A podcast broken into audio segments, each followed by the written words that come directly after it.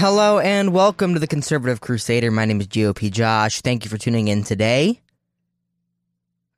Where the East Coast is very snowy. I'm not actually on the East Coast, I'm in Ohio, but where it is very snowy outside. I'm glad to be here. It's very cold outside, very warm in the house, but it's very cold. And today we have a lot to talk about. Uh, Glenn Youngkin was sworn in over the weekend. Another one of the Trump 10 that voted for impeachment heads for the exits. Dr. Anthony Fauci has $10.4 million in investments. And we're going to talk all about President Trump's first rally of 2022. And you'll probably already know the intro song to that segment.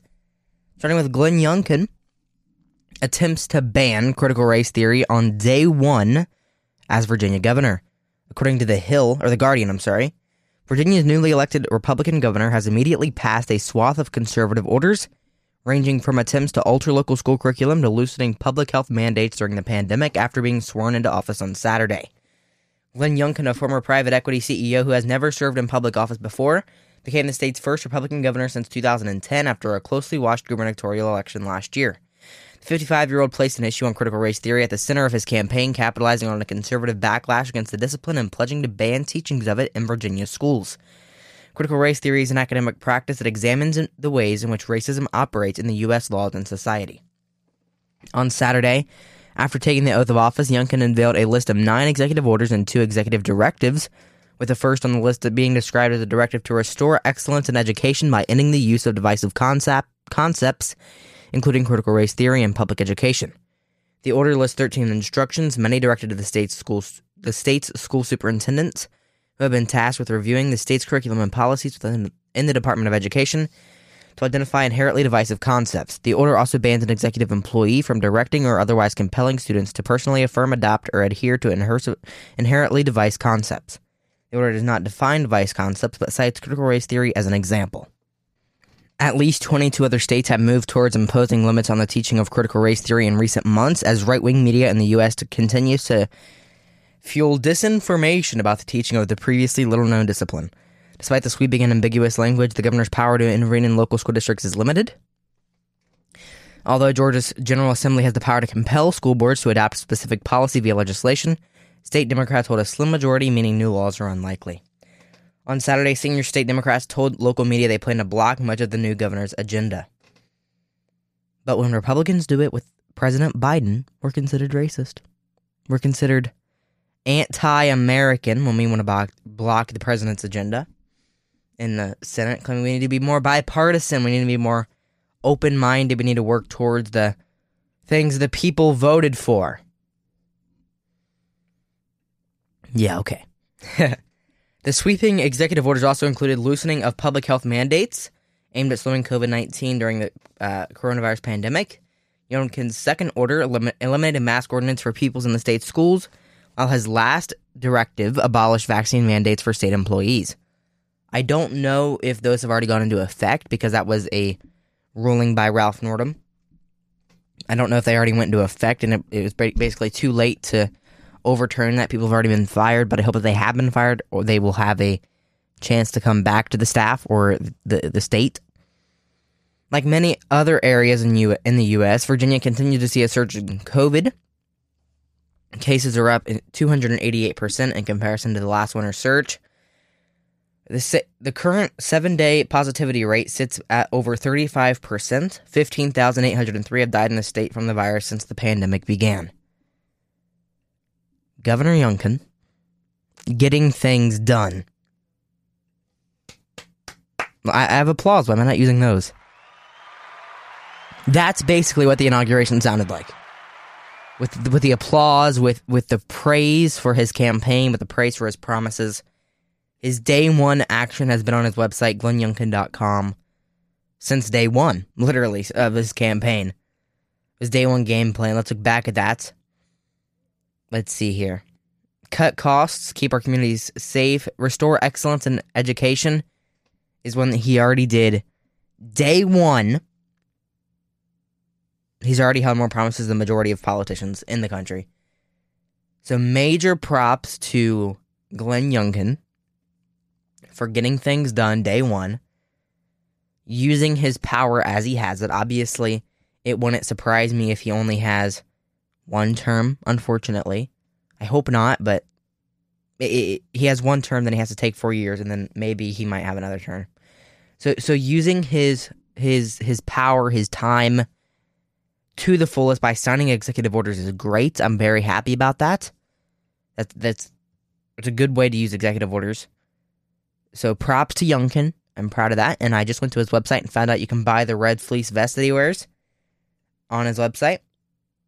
I can't do it. I can't. I can't do it. But but that'd be great to have. Anyways, props to Glenn Youngkin for winning this campaign. Obviously, uh, Virginia won, not just Youngkin. I I have been critical of Youngkin, and I will continue to be critical to Youngkin.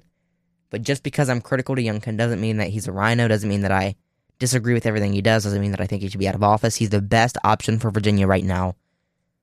Obviously, he's the only one who could win the campaign. Props to Glenn Youngkin, like I said. Props on these executive orders and, and executive directions. Hope we see more of this. Hopefully, this isn't a one and done situation. Obviously, has four years in the governor's mansion. Hopefully, he can take this, truly build on these, and continue forward with even more powerful legislation, powerful executive orders, get things passed through the House, maybe more bipartisan things through the Senate, and he can he can succeed. He can succeed at his job, and I'm very excited for the state of Virginia. And I do want to talk about this little part of this article that said Virginia continues to see a surge uh, in COVID cases as the Omicron variant rips through the country. Cases are up 288 percent an article I didn't tell you all about at the beginning is a New York Times article. The U.S. Surgeon General warns that Omicron has not yet peaked. Dr. Vivek Murthy, U.S. The U.S. Surgeon General warned on Sunday that the Omicron surge of coronavirus cases has not yet peaked nationally, saying the next few weeks will be very difficult in many parts of the country as hospitalizations and deaths will rise. Dr. Murthy noted the good news in the plateaus and drops in known cases in the Northeast, especially in New York City and New Jersey, but the challenge is that the entire country is not moving at the same pace. We shouldn't expect a national peak in the coming days. The next few weeks will be tough. So, 288% is how much larger this peak of this this wintertime peak is in the state of Virginia. Using that number, I don't know what the average is nationwide. I don't know how they can't determine a peak. I mean, I know everyone that I know is sick right now in school. Everyone that I know in my family's work is is sick, is has some sort of cold or flu or whatever it is. And if it is Omicron, how's there not a peak at this point? And Omicron is going to be good for natural immunity. It's going to be good for the people who decided not to get vaccinated to build up a natural immunity to COVID, to build up a natural immunity, and we can get on with our lives. I know we've been saying this for three years now, but people need to truly. Uh, uh, after everyone gets this, the NCAA is reversing their policy on not allowing natural immunity as a vaccine status, and that should be everyone doing the same. Natural immunity should be considered a vaccine status, in my opinion, because you have the natural immunity to COVID. Speaking of COVID, Dr. Fauci has $10.4 million in investments. White House Chief Medical Advisor Dr. Anthony Fauci, this is a Just the News article, at the end of 2020 had more than $10.4 million in investments, according to financial disclosures published by Senator Roger Marshall. Director of the National Institute of Health, Fauci is the highest paid federal employee, uh, having earned $434,312. The multi million dollar investments were made in various Charles Schwab accounts shown in Fauci's 178 page financial disclosure. Fauci lied to the American people. He is more concerned with being a media star and posing for the cover of magazines than he is being honest with the American people and holding China accountable for the COVID pandemic that's taken the lives of almost 850,000 Americans, Senator Marshall said. Just like he has misled the American people about sending taxpayers to Wuhan, China, ta- tax dollars, I'm sorry, to fund gain of function research about masks, testing, and more, Dr. Fauci was completely dishonest about his financial disclosures being open to the public. It is no wonder he is the least trusted bureaucrat in America. At the end of the day, Dr. Fauci must be held accountable to all Americans who have been suing and requesting for this information, but don't have the power of a Senate office to ask for it. For these reasons, I will be introducing the Fauci Act so financial disclosures like these are made public and easily accessible to every American. Uh, we played a clip last week of Fauci calling Senator Marshall a moron. The Financial Accountability for Uniquely Compensated Individuals Act to mandate that administration officials publish financial disclosures on the Office of Government Ethics website. I want to know what those investments are in. I I I want to know. Is it Pfizer and Moderna uh, investments? Is it Johnson and Johnson investments? Is it more offshore investments? I don't know what all Charles Schwab can do with the uh, the investments. But if this is what is in his US accounts, and we know that millionaires and billionaires use offshore accounts. If that's what's in his US accounts, what is being stored and invested in offshore in China and other countries, and we need to get to the bottom of this. First off, $434,000 is way too much for a bureaucrat to be getting paid. I want to know what these investments are in. I don't see that information being public, but I want to know what those investments are in. Hopefully, the Fauci Act or whatever, the Fauci Act, the Financial Accountability for Uniquely Compensated Individuals Act will pass, and, but I, I honestly doubt it. And we'll get to the bottom of what these investments are in why he has $10 million of investments. And if this is another sort of insider trading deal like we're seeing with Nancy Pelosi, we're seeing Democrats and Republicans in the House and Senate. So we'll see. I hope we can get to the bottom of this. I hope this legislation will pass. Props to Senator Marshall of Kansas for trying to get to the bottom of this. Bottom of this. and we'll be right back after this here on the Conservative Crusader. Stay tuned.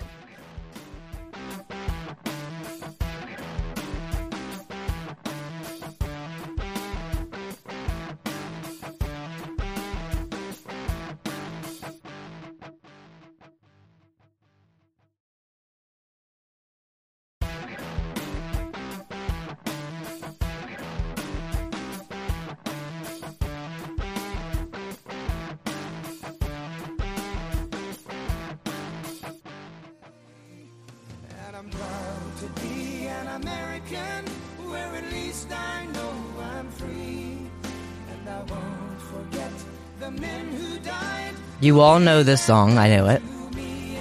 Not only as a great patriotic pro America song, the God Bless the USA, but as a song that President Trump walks out to at the beginning of every single rally. In that song, I think I'm going to use it as as the primary intro song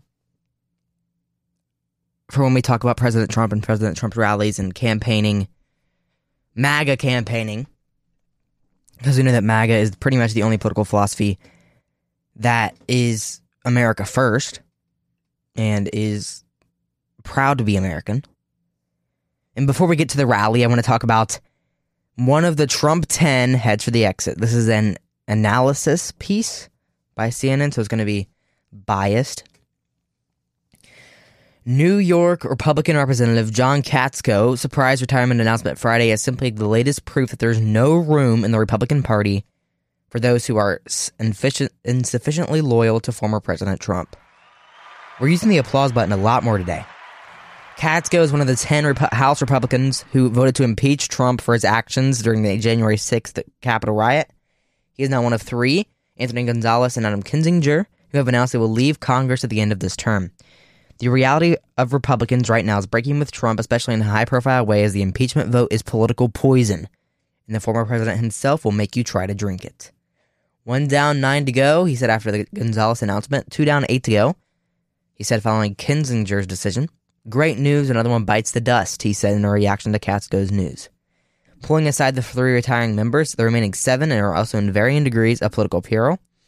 Liz Cheney is stripped of her leadership role and uh, fighting for her life against po- political life, life against a Trump endorsed opponent. Uh, endorsed primary challengers to Jaime Beutler, Peter Meijer, and Fred Upton. Upton may also retire. The message here is simple break with Trump and watch your political career end or face the toughest primary challenge you can imagine. It's not exactly an incentive for elected officials to voice any critique or different opi- uh, difference of opinion with the former president.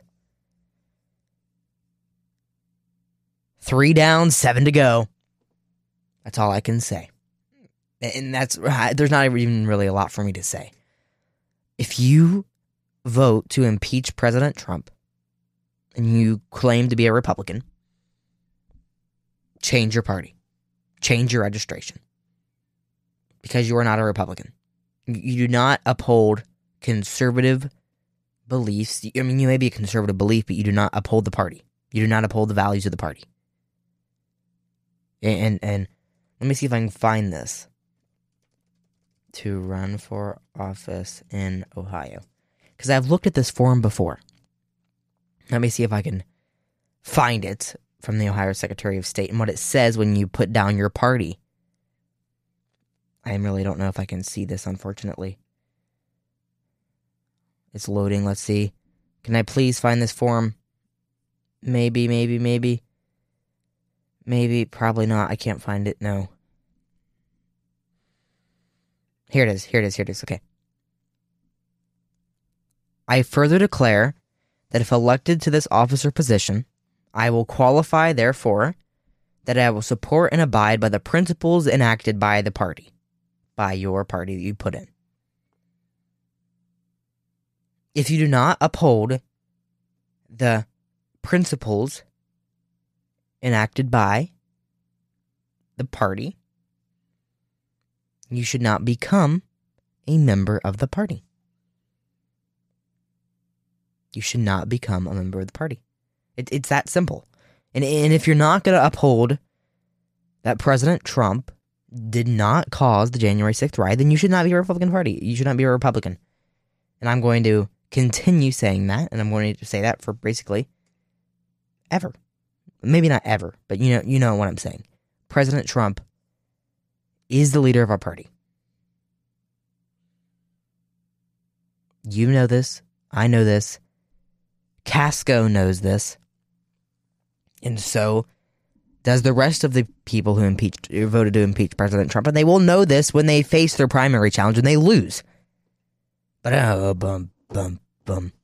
Another one bites the dust. That would have been a good song to use for this segment, but I had to use, I had to use the President Trump, proud to be an American. God bless the USA. You, you know it. I had to use it. And to end our show today, President Trump had a rally over the weekend in Arizona. I did not watch the full thing, unfortunately. Former President Trump on Saturday promised he would be staging a comeback, his clearest indication yet that he plans to run for the White House in 2024. He said it would be the comeback the likes of which nobody has ever seen. He made the pledge at his first rally of the 2022 season. He also blasted tyrannical COVID 19 vaccine mandates, runaway inflation, and a national crime wave and a brick by brick takedown of President Biden's first years in office.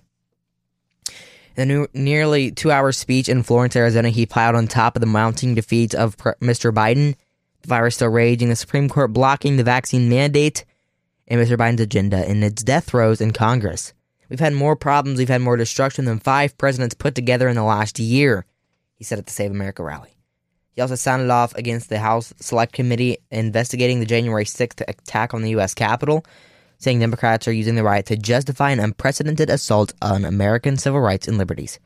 Repeatedly circling, circling back to the COVID 19 pandemic, he portrayed Mr. Biden's failures as a vindication of the Trump administration performing performance in combating the virus.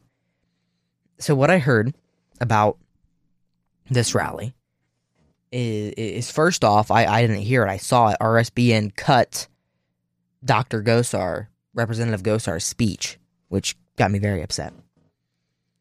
But I also saw that President Trump did not show the vaccine. President Trump talked about how he was the anti mandate president. President Trump talked about how the Supreme Court, his Supreme Court, took down the vaccine mandates, the inflation, President Biden's failures and I hear that it w- it was one of the most based, based obviously uh, meaning agreeable rallies since 2016. And we know that his 2016 rallies were completely different than what they are today. Uh, what they were during his term, what they were in 2020, And I think that's why he won by so much more in 2016 than he did in 2020. That it was impossible to steal because he won by so much in 2016. They tried, but he won by so much in 2016. and this rally, what was one of the first that truly represents the MAGA movement and what the MAGA movement should be. I applaud President Trump. I'm excited to actually go back and watch the VOD once I can find it somewhere of this rally. President Trump, like I've said, is a leader of the party.